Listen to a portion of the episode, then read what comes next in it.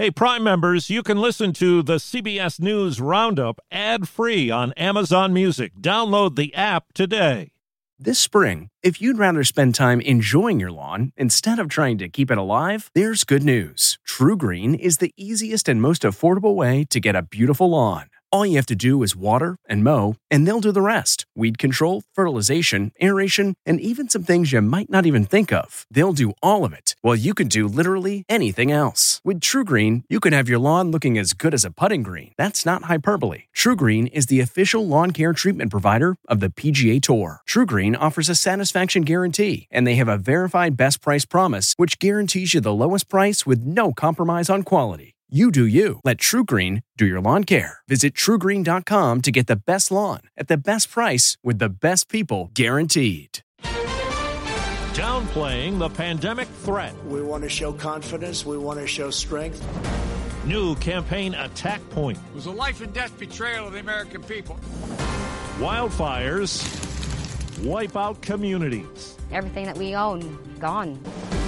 Good morning. I'm Steve Kathan with the CBS World News Roundup. President Trump defends his handling of the coronavirus pandemic, which is under fire again after revelations in a new book. The last thing we can show is panic or excitement or fear. His Democratic opponent, Joe Biden, says downplaying the threat of the virus amounts to a dereliction of duty. He knowingly and willingly lied about the threat it posed to the country for months. He knew how dangerous it was. He failed to do his job on purpose. CBS's Paula Reid says the book is the result of 18 interviews journalist Bob Woodward had with Mr. Trump over several months. On February 7th, Bob Woodward spoke to the president who had just talked with Chinese President Xi Jinping the day before. It goes through air, Bob. You just breathe the air. That's how it's uh, passed. It's also more deadly than your even your strenuous flus. And despite knowing the flu was not more deadly, Mr. Trump continued to say otherwise. We're finding very little problem.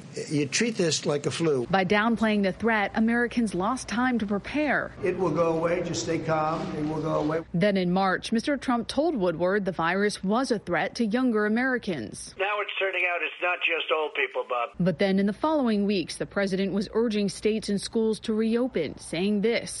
We'd like to see the schools open early next season and on time. It's very unique how the children aren't affected. And in a shocking admission, on the same day that death toll in the United States reached 265, the president volunteered to Woodward that he was intentionally misleading the country. I wanted to always play it down. I still like playing it down because I don't want to create a panic. Woodward tells this Sunday 60 Minutes he concluded after the many hours he spent with Mr. Trump that he's the wrong man for the job. A president of the United States has a duty to warn. The public will understand that, but if they get the feeling that they're not getting the truth, then you're going down the path of deceit and cover up. Now to Southern California, where thousands of people have been told they may have to clear out if the Santa Ana winds shift a wildfire that's already burned 31 square miles in Angeles National Forest. Fire Captain David Dantic. Can't harp on it enough. Have everything ready to go just in case the Santa Anas do hit and fire does go southwest. At least seven deaths are blamed on the fires in several states. CBS's Lilia Luciano has the latest on the situation in Oregon. Violent wind driven flames cut a path of destruction across parts of southern Oregon. This could be the greatest loss of human lives and property due to wildfire in our state's history. The wildfires nearly wiped out five towns including the city of Phoenix.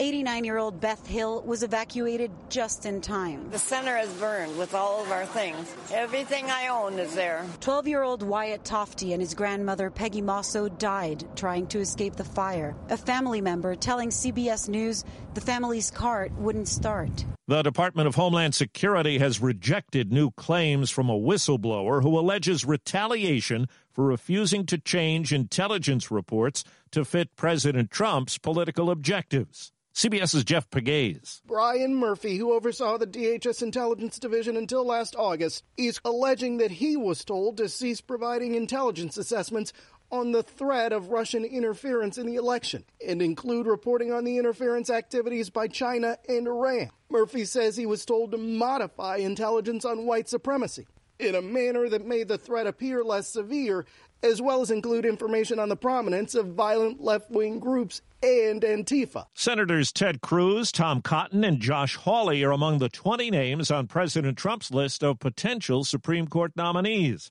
Most of the others are federal judges. In Oxford, Ohio, police have been breaking up house parties on and near the Miami University campus, where more than a thousand students have the coronavirus. One officer encountered a party hosted by eight people, all of whom had the virus. There's an input on the computer that you tested positive for COVID? Yes. When was this? On a week ago.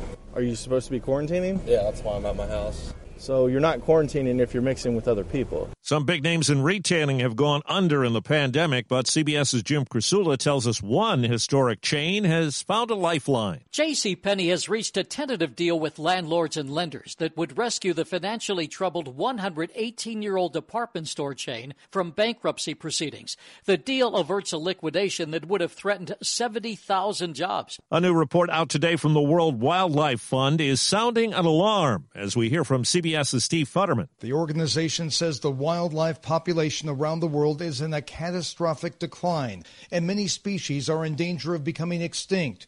In the last 50 years, populations have fallen by two thirds. Part of this is due to loss of habitat. The National Football League opens its season tonight with the Super Bowl champion Kansas City Chiefs hosting the Houston Texans. Just 17,000 fans will be allowed into Arrowhead Stadium to watch. Marianne McKenzie usually goes to one KC game a year, but this year, no. I'm sure that the precautions that they're putting in place are totally legit. For myself, as someone who can easily get sick, I'd rather not. Most teams are not allowing spectators in, at least during the early part of the season. What a night in Atlanta! He cannot get it! A three-run homer by d'Arnaud. The Braves smacked seven home runs in a 29 9 thrashing of the Miami Marlins. Most runs for a team in the National League since 1900 and one off the major league mark of 30 set by Texas in 2007. One of the major forces in the group, Kool and the Gang, has died. Ronald Bell was 68. There's no word on the cause of death. Bell and his older brother Robert, who was nicknamed Kool, started the group in the 1960s. They hit it big in the 70s with a danceable mix of jazz, funk, R&B, and pop. A celebration to last throughout the years. A lot has changed for a TV talk host who's now set to pump out new shows. The Ellen DeGeneres Show is returning. Here she is now, Ellen DeGeneres. It'll be on TV's Monday, September 21st, and it follows allegations all summer of workplace misconduct and a toxic work environment. It also comes after three top producers were fired for their behavior. The talk show host in a statement says, I can't wait to get back to work and back to our studio, and yes, we're going to talk about it. Mac Piper, CBS News. Pandemic versions of the game shows Jeopardy and Wheel of Fortune will be on the air next week. Wheel will feature rigorous testing protocols for contestants, talent, and staff. The platform surrounding the wheel's been redesigned, allowing for contestants and host Pat Sajak to stand six feet away from each other. A new curved monitor has also been installed around the wheel. That's the roundup. I'm Steve Kathan, CBS News. If you like CBS News Roundup, you can listen early and ad-free right now by joining Wondery Plus in the Wondery app or on Apple Podcasts. Prime members can listen ad-free on Amazon Music. Before you go, tell us about yourself by filling out a short survey at wondery.com/survey. Hi, it's Stephen Colbert, and I'm here to tell you about The Late Show Pod Show, which is the podcast of The Late Show with me, Stephen Colbert, and I'm here with my uh, producer of the podcast, Becca. Hi, Becca. Hi, Stephen. So, what do people get when they listen to The Late Show Pod Show? Let's let's sell this thing. The extended moments for sure, because we run out of time for broadcast, but we have plenty of time on the podcast. It's kind of like being a live audience member of the show because you get things that no one else hears. Listen to The Late Show Pod Show with Stephen Colbert wherever you get your podcasts. For more than two centuries, the White House has been the stage for some of the most dramatic scenes in American history. Inspired by the hit podcast American History Tellers, Wondery and William Morrow present the new book, The Hidden History of the White House. Each chapter will bring you inside the fierce power struggles, the world altering decisions, and shocking scandals that have shaped our nation. You'll be there when the very foundations of the White House are laid in 1792, and you'll watch as the British burn it down in 1814. Then you'll hear the intimate conversations between FDR and Winston Churchill as they make plans to defeat Nazi forces in 1941. And you'll be in the Situation Room when President Barack Obama approves the raid to bring down the most infamous terrorist in American history. Pre order The Hidden History of the White House now in hardcover or digital editions wherever you get your books.